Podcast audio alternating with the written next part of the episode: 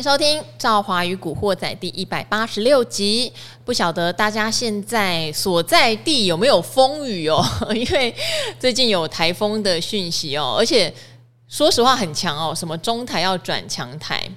可是这几年完全没有台风正式登陆，好像没有什么印象，有什么超级奇怪的哎吼，真的很强，然后遇到台湾就会转弯。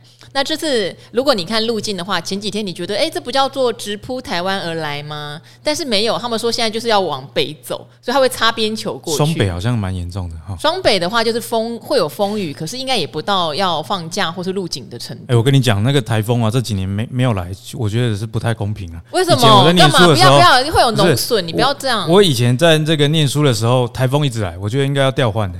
因为我们念书的时候，其实很多人都喜欢放台风假，嗯，不过我不喜欢放台风假，因为台风天的时候，我还是一样要去这个学校做实验，嗯，因为我养细胞。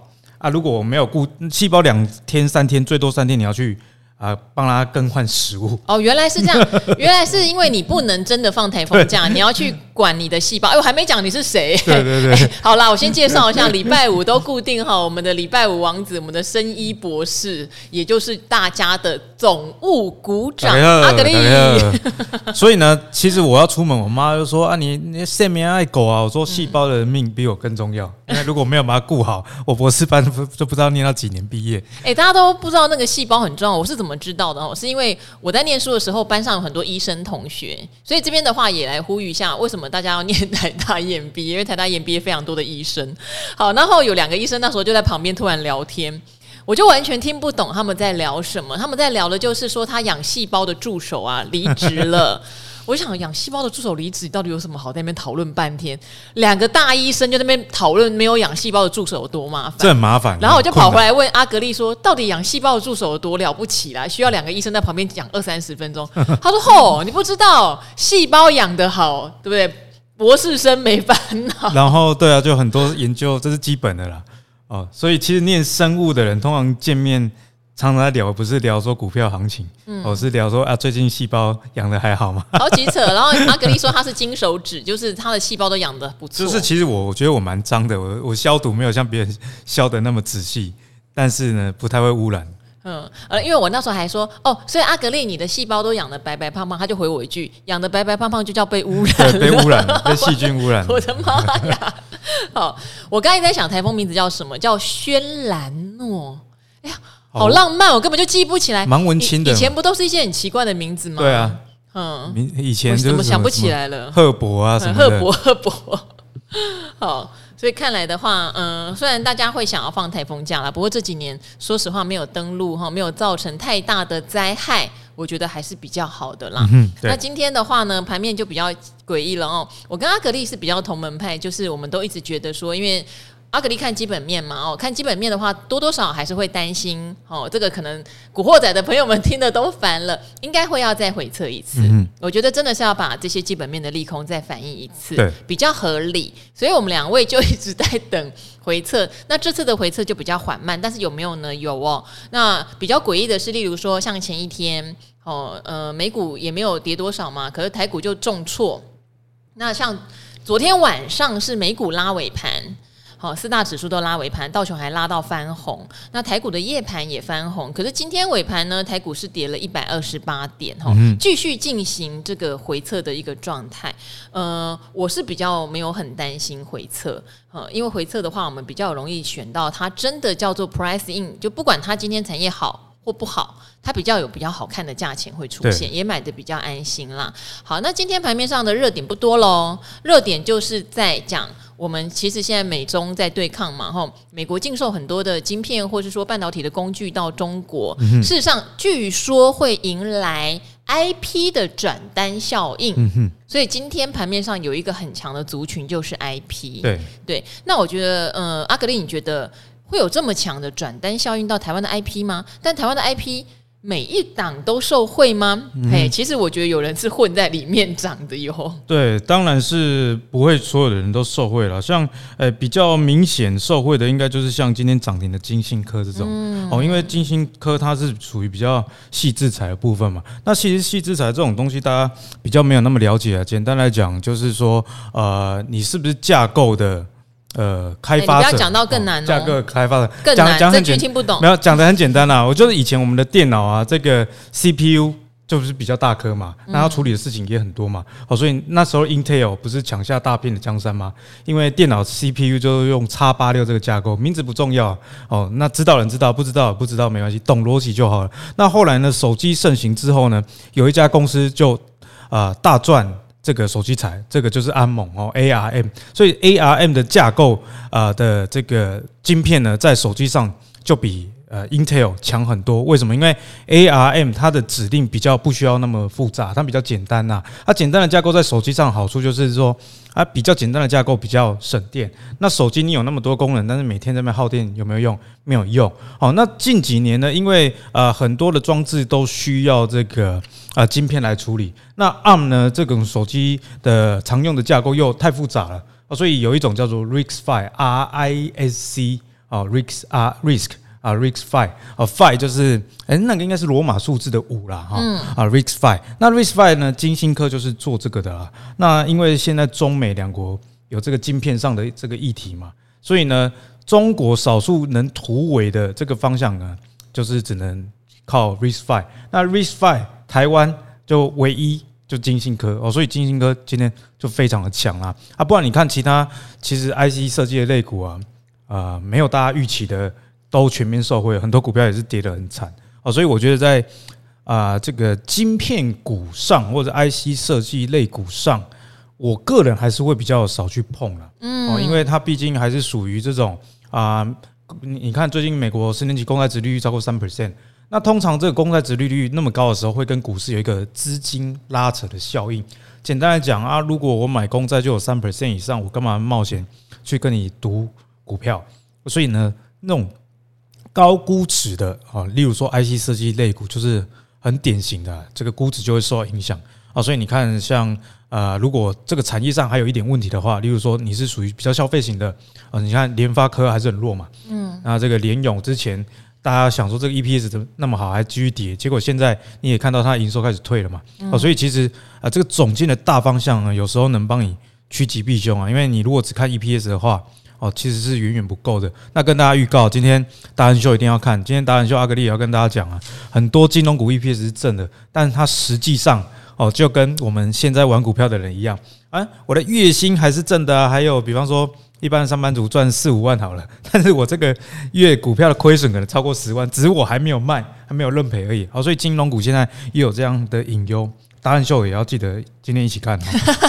哎、欸，叫你跟我讲 IP 股，还要讲达人秀的，没有就一样逻辑啦。对，真是好啦。那达人秀的话，今天也会有一张 IP 股的表格，大家可以看清楚。因为今天所有的 IP 股都在大涨，可是并不是所有的 IP 股在营收上面都呈现一个正成长，有的真的，你看到那个营收数字，今天混在里面 哇！你说他以后也会好？杂音这么多，好，我我我还是一句话，哦，有的东西看不爽不要空哦，吼，但是看不爽有理由嘛，对，哦，我也不会去做多，有的东西真的是散户力量大哦，吼，那个营收之烂的也没有新产品应用，也没有新订单什么的，还是一直涨，吼，兆华也不会随便空，我还是会看时机，看看看颜色，可是我不认同。哦，这个这个东西大家自己心里面要清楚啦。好，但是有一些 IP 股确实有转单效应受惠，这个在半导体界的朋友也都有说。好，那呃，真正受惠的哈，真正藏在台湾的，真正呃这种的是有的，反而是台积电跟联发科真的压力比较大。哈，昨天有提到台积电有很多小小的利空，一个一个一个，它就会串成一个比较大的利空。我现在就是有点担心明年它的。成收呃，它的营收成长能不能达标？那今年就需要担心营收成长能不能达标，就是联发科。那这两个都是台湾的重磅级公司，所以这个要格外的留意啦。而且，赵我想提醒大家一个问题啊，有时候这种晶片股啊，呃，我们刚刚在讲基本面，但有时候基本面这种事情哈，啊，你如果不是相信这个学派的，那你至少要资相信资金面。你看美股在这个礼拜啊，或者是呃从八月以来跌比较惨的。其实就是费半了，费半跌幅非常凶。那跟我刚刚讲的这个美国公债值利率这个节节高升有关。那美国公债值利率呢，其实也是一个对通膨的预期嘛。通常通膨预期越高，升息几率越大，那这个公债值利率也会随之启动啊。所以现在美元指数哦，跟大家报告到一百一左右的位置嘛。那其实之前我们就是在节目中啊、呃、跟大家讲过，诶，如果美元指数还在持续啊、呃、往上走的话，我就都会觉得啦，股市的反弹它就只是一个反弹哦，弹不远。因为美元指数强，你如果是外资，那你把钱放在这个输赢上比较没有把握的这种熊市，不管是呃台股还是美股，那我刚呃以新兴市场来讲了，我们你把你把台股的股票卖掉，汇回美国变成美金，光 FED 持续的升息，今年本来预期大家升十三码，哦，现在最近新的大家估十五码，那我光持有美元，美元是升值，我改天再换回台币我都赢啊。哦，所以大家要有这样的逻辑啊。那所以外资持续汇出的情况下，自己今年已经汇了一点一兆。哦，所以在这样的情形呢，台积电为什么就涨不动了？嗯，那联发科为什么继续往下跌？其实都有一些共同的特色，包含我手上我很喜欢的那种租赁股啊，中珠 KY 也跌很惨啊。为什么？因为它外资持股比例太高。那在我刚刚讲的那个大前提之下，呃，晶片股啊，呃，这种高评价、法人爱玩的，以及法人持股高的。公司都是你短期，我讲短期哦，短期操作的人，你应该要避开的。短期操作，你就是啊，买小不买大，可能会是比较好。你看，贵买指数其实比这个加权指数还要强哦，因为大家想说，哎，欸，那那只投信今年买了两千亿，那贵买是投信的主要战场哦，所以如果你要做短线的，做这种比较内资色彩，呃，股本比较小的，可能会比较有利。嗯，哎、欸，我问你哦，你最近好像要换车嘛？那你要去你要去预购这个玉龙跟红海合作的那个 Model C 吗？纳智捷 N 七。哎，其实、欸、看新闻卖的还蛮好的哈。我今天听到一个说法啦，哦，听众朋友不要骂我，因为他预购只要一千块定金。对，所以他们说有股民呢就集资，说大家一人一千块去冲，然后去买玉龙的股票。阴谋论成这个样子哦。他说玉龙股票很快就把这个钱赚了几十倍回来。好，那我自己的看法是，呃，我其实蛮不意外这样子的一个订单啊，因为在电动车时期，跟大家分享一个我我个人的观察，因为我蛮喜欢看车的，嗯，我昨天才帮阿格力想要转行当汽车部落客、汽车 YouTuber。其实我 我觉得，如果比起讲股票讲车啊。是不是？你看我现在讲这个话题，他突然嗨起来，他更不想讲 IP 股。有了 IP 股，刚刚已经讲很多了，好吗？好，那就是。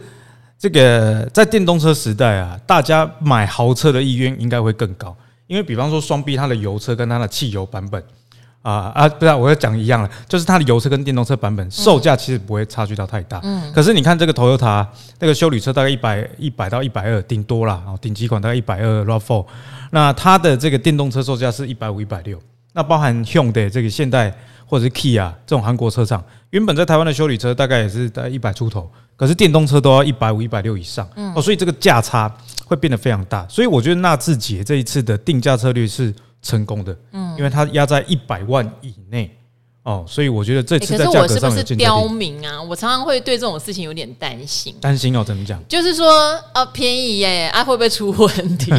应该是。然后便宜耶，但是你去维修的时候你就惨了。哎，赵好，我觉得这个问题我刚好可以回应。我我反而觉得说，电动车真的是。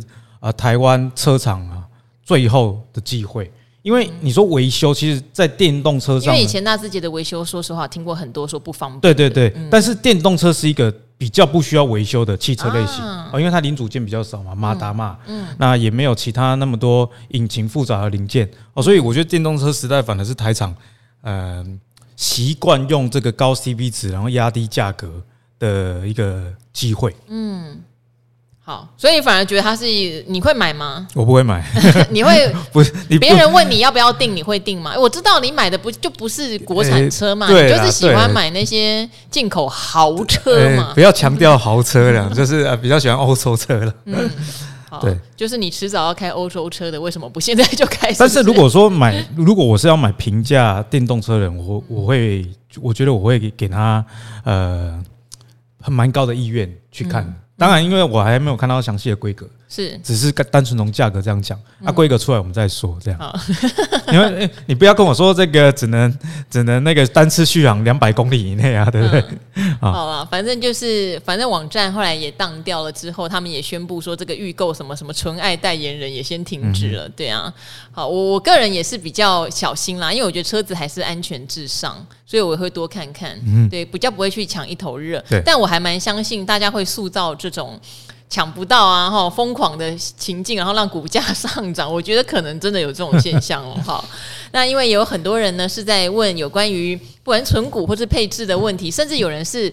呃，有人其实留了很多是他自己的一些经验分享，因为我们两个人在一起，常常会去讲以前我们一些求学的经验。哦，几块口气上。后来也是有人想要分享，所以我们今天也趁这个礼拜五哈，台风天，大家在家如果没有到处乱跑的话，可以来听听看这些分享哦。嗯、那有的人问的比较细哦，像这位叫做不想睡公园的小菜菜，他说对一篮子股票很迷惘的河粉。他上次有留言啊，我有对对不起，我忘记你上次留什么，因为上次留你看哦，你就得到女神跟阿格丽的加持，所以我们两个有回答过他了，实在开心到原地转圈。那现在又要来请教开市了。他说，因为我常常提到买股策略，他习惯的是左侧交易，左侧哈，不懂得卖股，好找卖点是难以果断的。呃，如果你你是纯股族或是配置族，你现在没有需要现金，确实没有到卖股啊，对不对？对，除非你持有的东西你觉得大错特错才需要卖嘛。吼、嗯，好，那找卖点很难的话，你就用微笑曲线，每跌三趴加码一次。可是呢，加到我心慌前空这边，我还是要再强调一次哈，加码策略定义在你有固定的收入进来，所以你才能持续加码，嗯、不是说你现在只有一笔钱呢、欸。然后，如果说你今天只有一笔钱也没有关系，你自己就要设定，我这笔钱分十次打，分十五次打，打完就没有了，嗯、也可以，没有什么心慌的问题。会加码到心慌，就是你对你自己做的策略其实并不了解。啊、对，对，那如果你是固定啊，每个月三五千啊，哈，三五万，如果你收入高的话，你一直有收入进来，你就一直扣，这个也没有问题，不会会有什么扣到心慌、扣到害怕。我觉得这个就是大家要再想一想自己的策略面的状况，好不好？那这边的话，你有说你的持股哈，好，这一位看起来是对股价高度敏感者，感觉是、哦、超高度，因为你都弄到小数点后二位，哦、所以我念这段的时候，我会觉得有一滴滴的压力。我们也想减缓，密集恐惧症呢，也想减缓你的压力。我很简单的念了哦，你现在是有零零五六均价这些我不念了，因为你都会写到小数点二位哦。总之你有零零五六四张哈。哦零零六二零八三张，零零六九二二点五张，零零八七八两张，零零八八一三张，哈，零零九零零三张，零零八八八，这个好像是永丰的一个 ESG 的两张，哈。然后另外这边你还有永丰金，哈，中信金，你的均价都写到小数点后二位，国票金各一张。好，零零八八二，我昨天还查了一下，是中呃中信的中国高股息。好，一张。中国高股息，其实之前我跟阿格力分享过，因为我们对中国企业的经营，我觉得呃，大家觉得不确定性较多，所以这档基本上我们两个是没有在看的哈。然后台积电均价五七八乘以二一七股，好，联发科均价七八四乘以一四八股，好，你的东西非常非常非常分散，对，然后张数也很不多，对。对，然后可能加起来总价也没有很高，所以你的问题是对的。因为你想精简持股，对，没有错。我看完也是觉得，我们先精简一下好不好？因为你说每个月的现金流两万，是不是指两万都可以投入呢？哦，现金是五十万，那你想要用理财型房贷三百万，好，阿格丽可能等下再帮我们解答一下，到底要不要用理财型房贷嘞？哦，那精简持股的话呢，你想要精简到哪里呢？你想要以零零六二零八号，这是永丰的大盘加权型的商品，哎，富邦的，sorry。然后零零五六，好，就元大元大高股息嘛，零零八七八就有点小重复喽，因为它是国泰永续高股息。对，我真的很佩服零零五六跟零零八七八，我现在念的每一则里面都有这两档高股息耶。是，其实哦，蛮大家蛮蛮喜欢这两档。对，然后你还想持有就是永丰金加中信金，你现在要浓缩到这五档啦。好，问我们这样 O 不 OK？嗯然后，那你又说能说明一下什么样的加码策略合适呢？其实这个好简单，我先回答第二题，嗯、你就两万块分散，然后平均定期定额，最快，不用想太多了，真的。可是到底这五档 O 不 OK？哎，我先简单讲这个理财型房贷好了，我们先从大的讲到小。好，对对对，三百万的理财型房贷要不要贷呢？因为我最近我自己的 YouTube 也做了蛮多集关于，好像大家很热衷这个话题。对哈，我。一集十万人观看，我想说，原来这么多人想，这么多人想把钱带出来，想要借钱哦。那我先跟大家讲一个大前提：你能去借钱投资吗？答案是一定可以。那你又会问说，那投资有风险啊？投资本来就会有风险，所以呢，你借贷，我上次有大家大跟大家大概讲过了，借贷的金额就是你每个月原本要存的金额哦。那这样讲可能有点模糊，我们就以这个这个不想睡公园的小蔡蔡他讲的好了。他说他每个月有现金流两万嘛，哦，那他说他预计使用房贷型寿险三百万这件事情。来当成例子，我觉得他贷三百万是很 OK 的哦。那我为什么说很 OK 呢？假设这三百万是用二十年的呃这个理财型的房贷，二十年哦，利率抓两趴了，每个月还款啊是还一万五千块哦。那他每一个月他自己有说他每个月现金流有两万，也就是说我本来就算不借钱，我两万也是要投入股市的。我只是先借了一笔大的钱，先投入股市，那我慢慢还给银行，只是我的代价多了一个利息，所以等于把未来的钱拿到现在来存，这个策略是 OK 的。因为假设他投资最惨最惨都套牢，也不会影响到他的生活，因为他还贷的每个月还一万五而已，啊，他每个月本来就打算要投两万了嘛，哦，所以这样讲解大家应该就很清楚了。所谓借贷有风险啊，是你可以笑。你你每个月现金流只有两万，那你把这个理财型房贷借到六百万，变成每个月要还三万以上。那当然，投资如果失利的时候，你现金流又卡死。赵华念 EMBA 应该也有听过很多什么商业上是诶，有钱人突然倒闭了，其实不是他没钱，他是周转出了问题。我们发现很多有钱人厉害，他杠杆开超大。对，如果你要把他这些债权还完，他其实就变没有钱。对，没有，还蛮有意思的。哦，所以如果一般人比较保守，不要开杠杆那么大的话，就是去借你每个月本来就要存的。所以以这一点来看呢，他每个月现金流两万，那预计使用理财型房贷三百万这件事情，假设以我用二十年。来试算的话是 OK 的哦，所以金有部分它这个算 OK。好，那接下来讲它的持股，这个就比较稀了。首先呢，我我先讲啦，因为我不知道他买这些股票理由，但是就我这样乍看之下，我觉得他乱买啊，就是有听过的都买，有听到推荐对对对对或分享的都买了。对，因为 ETF 很炸，因为我在我自己的呃 YouTube 频道也有讲过一集，改天我们来达人秀好好的细讲，就是台湾的高股息 ETF，你仔细把每一档。产业的这个比重啊，持股的这个成分啊来看，哇，那个重复性之高啊！比方说，如果是有十档高股息的 ETF，可能七八档都有什么华硕哦，都有什么英业达。为什么？因为在台股里面，你能纳入 ETF 的，你市值要够大。那市值够大，里面又是属于这种殖利率，属于呃，可能有五 percent 以上啊。通常是一些比较非成长股了，所以跟来跟可以哈，容易归基。所以简单跟大家讲，你如果真的很想要买高股息的 ETF 的话，你你买三只、四只、五只，你觉得你在分散风险，其实你只是在骗你自己而已，因为他们买的东西都是差不多的，内容都差不多哦。所以而且像他会有买到什么公司治理跟 ESG，对，也都会是差不多的东西。好，那我们刚刚讲说高股息差不多，那你说啊，阿格力我不要买高股，我我不不只买高股息，我又买什么指数的啦，嗯，啊又买什么 ESG 的啦。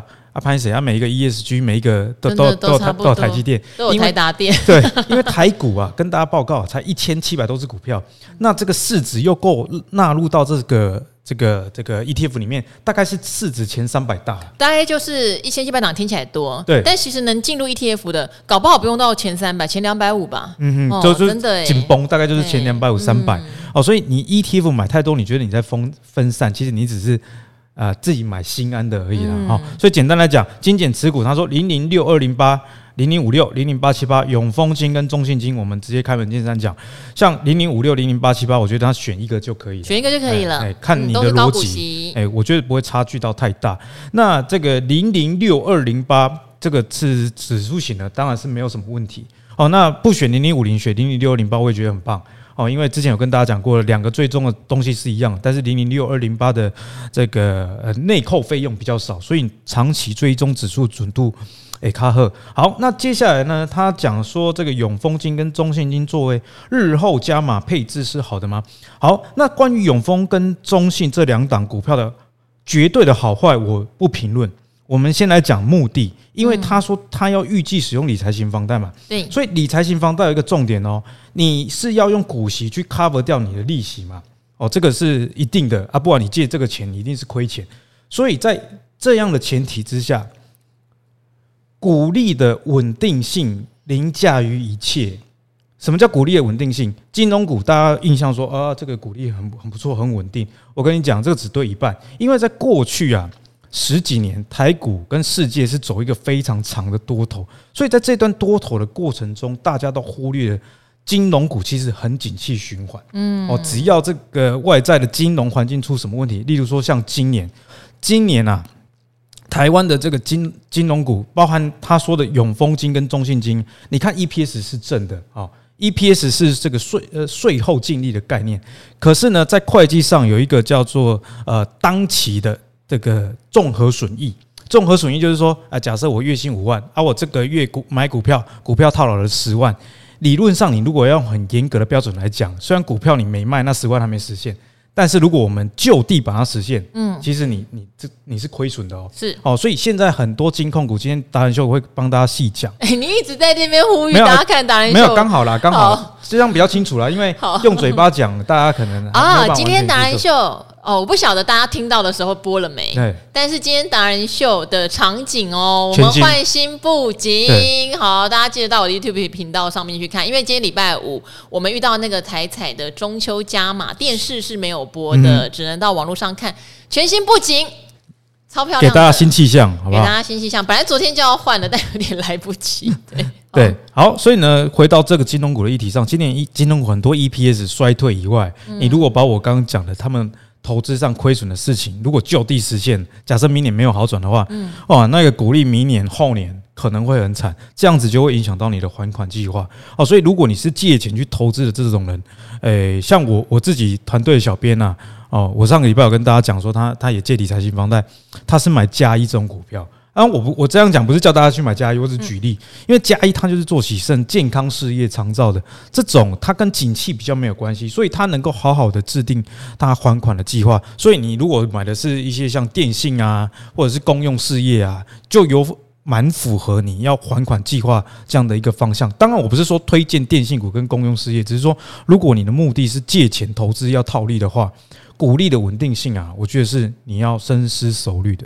好，我觉得 反正很常强调啦，就是存股的话，不是存那种高速成长股，很多人会把电子股拿来存股。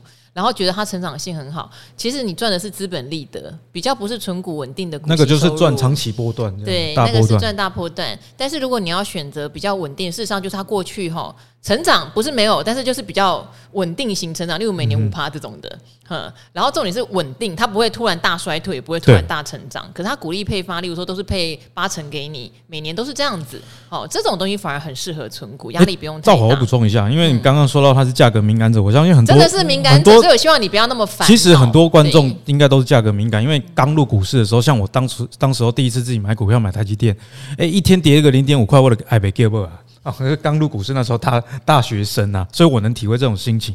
好，那如果你是这种价格呃价格敏感者，那你又想要执行存股的话，我觉得把高息的像很知名的这些零零五六啊、零零八七八这些，其实都不太适合你们哦。去买，比方说像富时高息低波哦，元大高息低波。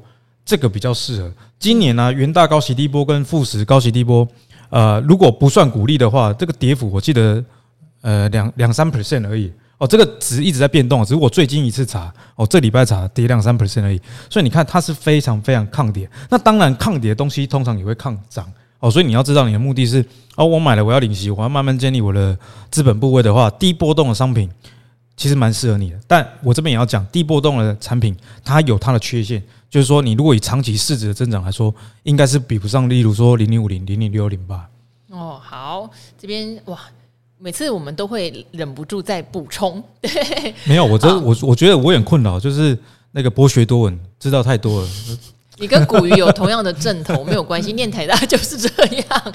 好，这边有一个要问单一个股啦。好，阿格力有研究吗？就是做这个健身房的博文，哈，好，因为这档公司它的成交量真的非常低，那它当然之前一定是疫情受害股，对，那现在当然解封了，很多人都觉得是应该会变成疫情受惠股嘛，所以来问，我觉得也很正常。不过我刚才看一下，哇，成交量真的是之低的，没关系，阿格力最喜欢看成交量低的，对，我是低成交量的专家。然后像我们家附近也开很多什么 World Gym 那种的，但是我不太会去，因为我是一个。怎么讲？像我现在在慢跑，嗯、我就觉得去公园跑一跑就好。我也是那种人呢、欸。对，即使蜗蜗菌很便宜，月费我也还是没有。但是我以前单身的时候蛮喜欢去健身房的。你就看妹嘛？对，就妹在可爱的妹嘛。不是为了看她穿翘臀妹，是她在我旁边跑，我我会比较不会倦怠，有没有？哦、跑两公里啊，她如果跑到三公里，哎、欸，那该更小呢。好、哦，所以会运动量会提高。哦，然后也会散发一种费洛蒙，对不对？对对对 你说呃，想请问哈，这个叫做阿格力或古鱼老师。他说他自己的投资逻辑是这样子哦，博文八四六二，他的理由是哦，以公司提供哦，台湾的渗透率是二点九九趴，好，大概三趴嘛哦，亚洲和我们最类似的国家大概有四到五趴。那健身产业如果不是因为疫情的关系，应该是呈现成长，因为现代人当然啦，就是对健康的追求是一直往上走的哦。好，那产业方面，他认为说疫情的关系，股价相对于以往的基期很低，营收部分是慢慢回稳。也知道第二季的 EPS 只有九毛九毛哦，零点九。他说他有致电公司耶哦，有打电话到公司去，公司表示四五六月哈，台湾的疫情又产生了高原嘛，那段时间又开始了，很多人都确诊，而且有三季，就是你今天要去健身房好像要出事，你有打到第三季。他说，但是。呃，健身产业的成本是固定的啦，所以就会影响到营业毛利的部分，所以四五六月的状况是很不好。那公司内部预估台湾的疫情快走到尽头，但最近最近开学，大家有没有发现很多班级一开学就停课了？就真的很夸张啊！哈，父母哀好了，而且确诊人数变多了，哦，真的是有点小麻烦。以前两万多两万多想怎么都降不下来，现在三万多三万多。好，那所以他们认为哈，公司认为下半年应该是旺季，非常期待能恢复以往的水准。产业的地位是，它是健身工坊嘛，对不对？健身工厂，对，健身工厂哦，不好意思，有多家新厂陆续投入。那因为疫情的关系，很多小型健身房倒闭，嗯，所以就剩下谁？剩下 World Gym 跟他们，比较大间的。哎，好，这就跟航空公司一样，没有那时候倒了一狗票嘛，哦，好，所以呢，想请教，如果就上面的逻辑去投资一家公司，有没有观念上的？错误呢？他说，另外他也想谢谢达人秀，因为配合 Podcast，呃，赵怀宇古惑仔两个加在一起服用，对于刚进股市的人真的有非常大的帮忙哦。一听就快两年了，呃，如果不是因为这个节目，大概就已经离开市场了。所以很感谢各位达人。对，嗯。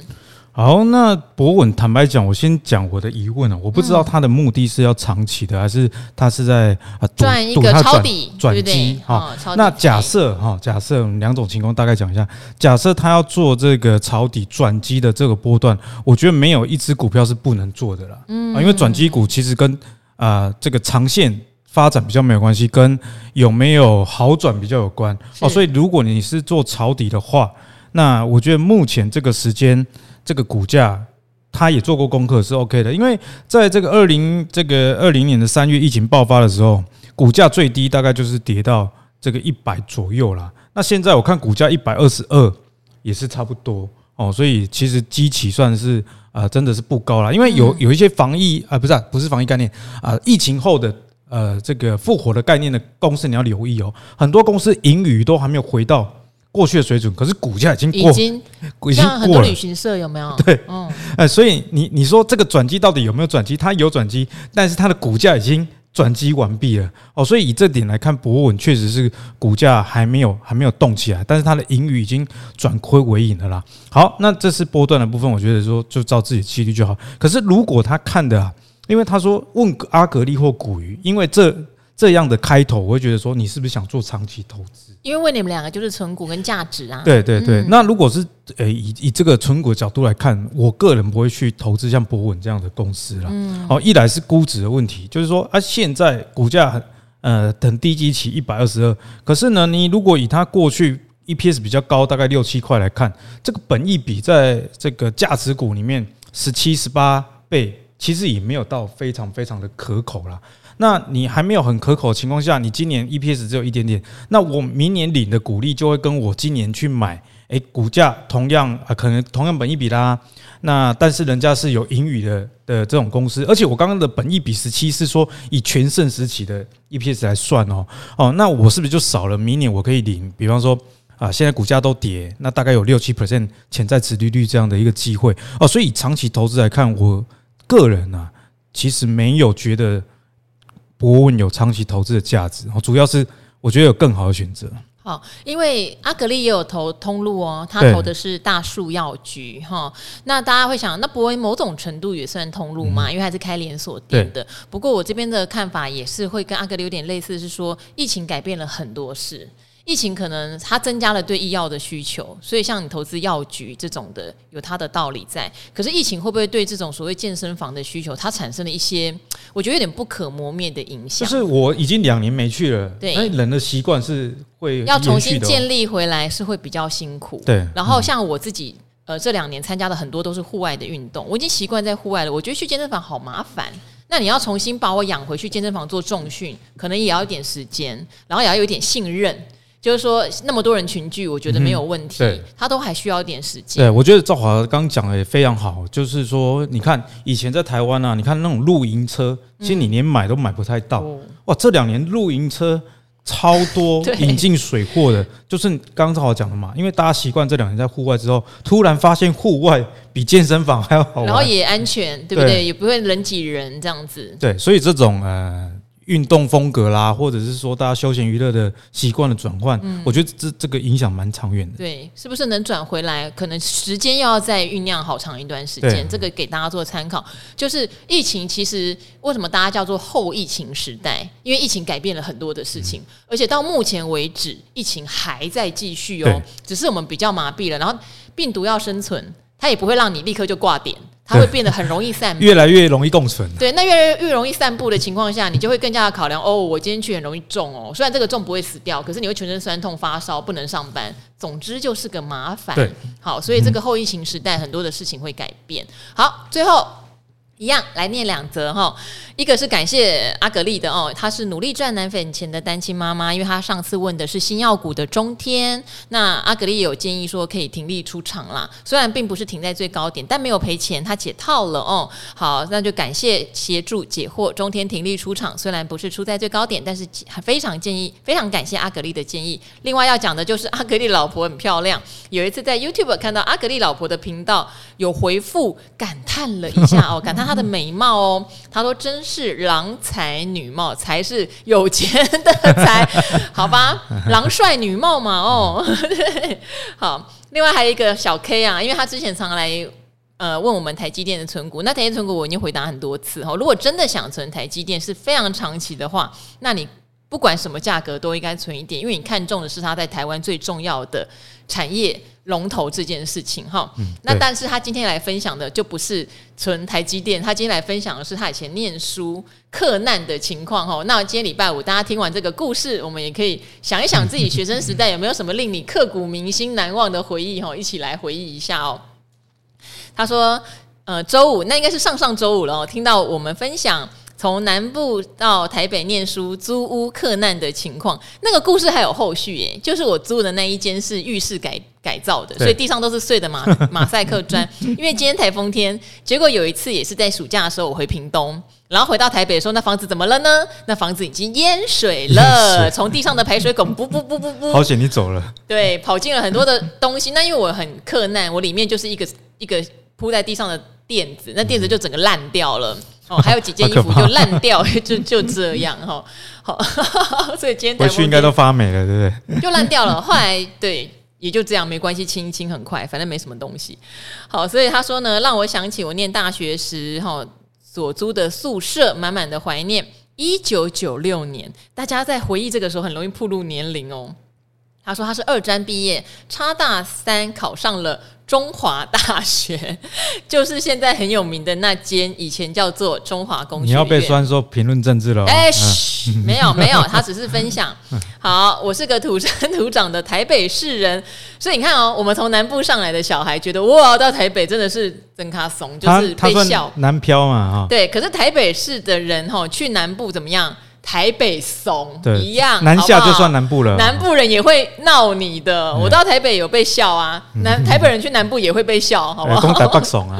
好，他说呢，开学前的暑假，我爸妈开车在山上绕啊绕，终于我找到一间铁皮屋了。哦哦，好便宜！你看，你去南部念书就是这点好。一学期八千块，够秀的呀。包水电，没冷气的雅房，周围是田园，非常偏僻。那时候想开学了啦，哦，课难先撑一学期再打算。室友都是男生，感情不错，每天早上鸡啼声叫醒起床。天冷时，睡前先伏地挺身再睡觉。一群男生在一起就是这样子，枯燥，嗯，浮华无实而有趣，好不好？感觉很像回到当兵时候的克难。天热时开点轰了哈，开电风扇打赤膊，走路出门上学有大黄牛哦，跟你一起走在路边都不晓得谁要让谁。我从来没有这么近距离的看过牛。台北怂了，好不好？说实在，我们在屏东也没有那么多牛，真的很好笑。但是至少有近距离看过了哦。他说有一次上完课回宿舍，发现一堆警察围绕在宿舍，手持盾牌要攻坚呢。原来接获线报，通缉犯躲在我这栋。他人生好精彩哦，很棒哎哦。他说口嚼槟榔的警察，喵喵喵，一间间空房查看。听说在我回来前，我对隔壁的空屋还丢个烟雾，但结果出来一只狗，哎、欸，狗好可怜哦，好不好？好险，他没有当时候在里面睡觉。对，结果什么都没有。晚上呢，到附近的嘉东国小看流星，很快的。本来以为要住一礼拜，一住两年哦，二专嘛，毕业了，感觉也蛮舒服的、啊。他说听起来很困难，但却是我美好的大学住宿回忆。小 K 进上哦，不是二专，是他大三插班进去。我觉得好，我那天之后我觉得好开心哦！我不知道，我也会好怀念自己大学的时代。我觉得那是我人生中完全没有烦恼，就算很穷，就算要打工赚学费，就算住的地方排水孔会不不不的冒 脏水。过去不管怎么样，现在能说出来就叫故事，好不好？对故事。可是当时也很开心啊！然后班上同学，大学生真的最快乐的，什么去夜游啊，嗯，然后吃的很烂，吃的很好，都是很值得怀念的。然后我们那时候最喜欢去吃吃到饱。真的战力是现在的十倍吧？现在叫我吃到饱 真的不行。对啊，好，谢谢小 K 跟我们的分享哈。所以各位听众朋友，不管你有股票上的疑难杂症、ETF 的基金上的疑难杂症、买房的疑难杂症哈，然后或者是你有很多的回忆想要告诉我们，很多的经验想要分享。嗯赵怀古惑仔都很欢迎，哦，也觉得有各种不同的人都喜欢听这类型的题材。好，那今天礼拜五的晚上台风天哦，大家不要随随便便跑出去玩。如果一定要出去上班的朋友，像前一阵子有一些快递员又来留言，要非常注意自己的安全哦。那今天的赵怀古惑仔跟阿格力就跟大家一起说拜拜喽。好，周末愉快哦，周末愉快喽，拜拜。拜拜。